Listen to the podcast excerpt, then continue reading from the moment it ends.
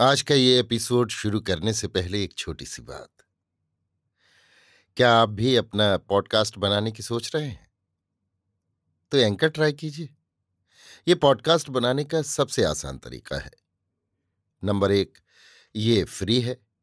Number दो, इसमें कई सारे ऐसे टूल्स हैं जो आपको अपने फ़ोन और कंप्यूटर पर रिकॉर्ड और एडिट करने की फैसिलिटी देते हैं।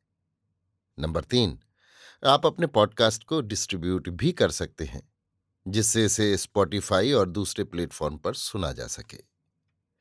तो डाउनलोड कीजिए फ्री एंकर ऐप या विज़िट कीजिए एंकर डॉट एफ़ पर अपना पॉडकास्ट स्टार्ट करने के लिए। ये तो थी एक छोटी सी जानकारी, और अब शुरू करते हैं एपिसोड का सिलसिला। तो आज के एपिसोड में लीजिए सुनिए। सूर्यकांत त्रिपाठी निराला के लिखे उपन्यास। प्रभावती का भाग 26 मेरी यानी समीर गोस्वामी की आवाज़ में। बलवंत को लेकर सिपाही उसी दिन कान्यकुब्ज नहीं पहुँच सके। रास्ते से एक गाँव में रह गए। घाव भीगने पर पीड़ा बढ़ गई थी। मरहम पट्टी करनी थी।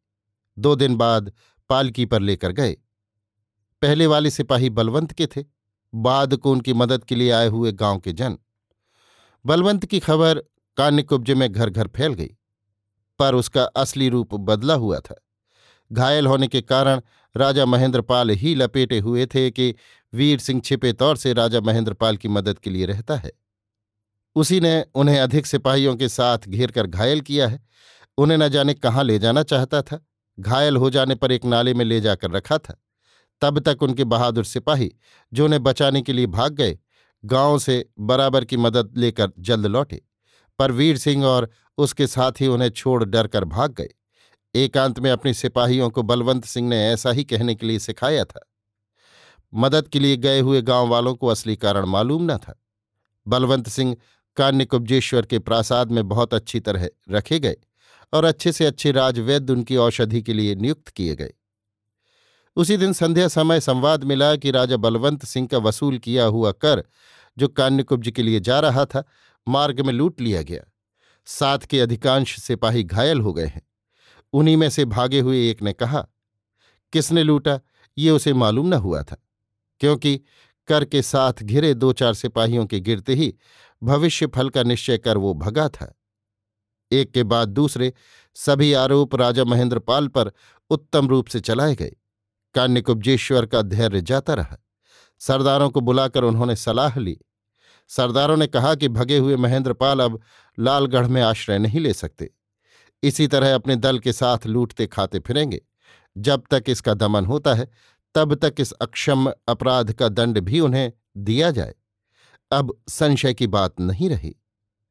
सुनकर देर तक विचार करने के पश्चात महाराजा धीराज कान्यकुब्जेश्वर ने आज्ञा की। इस अपराध का दंड वध है। पर महेंद्रपाल अधिकार से बाहर है, इसलिए साल भर ये आज्ञा जारी रहेगी। उन्हें पकड़कर देने वाले को पुरस्कार स्वरूप पाँच गाँव भूमि निष्कर दी जाएगी और कान्यकुब्ज से राजा महेश्वर सिंह के नायकत्व में दस सहस्त्र सेना लालगढ़ लूटने के लिए भेजी जाएगी। लूट की सारी वस्तुएँ, अस्त्र और अर्थ कान्यकुब्ज कोष में जमा होंगे। इससे कर लूटने की क्षति की पूर्ति होगी और देव सिंह को पिता के अवैध कार्य की सहायता करने के लिए, सदा के लिए कान्यकुब्ज भूमि से बहिष्कृत होने का दंड दिया जाता है। लालगढ़ के पूर्व और दक्षिण के चार पतन राजा महेश्वर सिंह को दिए जाते हैं और बाकी उत्तर और पश्चिम वाले समस्त राजा बलवंत सिंह को। आज्ञा यथाविधि लिखी जाकर महाराजा धीराज की मुहर और नामाक्षरों में चिन्हित हो गई। इसी समय सरदार भीम सिंह ने कहा, आज मेरी धोबिन के साथ एक औरत आई थी। वो उन चिट्ठियों के संदेह पर पकड़े गए छंगुनिया धोबी की भावच थी। उस धोबी को बुलाकर उससे पूछताछ कर ली जाए। वो निर्दोष हो तो उसे बंदी रखने से क्या फल होगा? महाराजा धीराज तक इन धोबियों की पुकार पहुंचेगी नहीं, और वो वैसे ही पड़ा सड़ता रहेगा।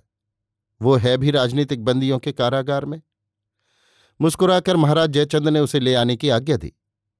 कुछ देर बाद आधी बाह की तनीदार मिर्जई पहने राम सिंह सिपाहियों की रक्षा में हाजिर किया गया। महाराजा धिराज को देखकर ज़मीन पर माथा टेक कर उसने प्रणाम किया और उड़ी निगाह से देखने लगा। तू कौन है? भीम सिंह ने पूछा। महाराज छंगुनिया धोबी। क्या करता है? महाराज अपना काम करता हूँ। आप लोगन के कपड़े धोता हूँ। तुझे चिट्ठियाँ कहाँ मिली? महाराज बाई जी से। भीम सिंह ने महाराज अधिराज की ओर देखा। इशारा पाकर फिर पूछा। कैसे बाई जी से चिट्ठियाँ तूने ली? राम सिंह रोनी सूरत बनाए, आँखें मलता हुआ, वैसी ही आवाज़ में बोला, मैं का जानो का लिखा है? मुझसे कहा कि भगवान सिंह सिपाही के सामने डाल दे, उनको छू कर देगा तो मारेंगे। मैं इनाम देऊँगी, मैं उनके कपड़े लेने गया था, जैसा कहा वैसा ही किया। भगवान सिंह ने चिट्ठियाँ उठाई, मैंने दूर से सलाम किया, फिर पढ़कर मुझे पकड़ ले गए। रात को बाई जी गई थी, मुझसे बोली, ऐसे ही छूट जाएगा, घबरा मत। लोग हंसने लगे। राम सिंह छोड़ दिया गया। अभी आप सुन रहे थे सूर्यकांत त्रिपाठी निराला के लिखे उपन्यास। प्रभावती का भाग 26 मेरी यानी समीर गोस्वामी की आवाज़ में।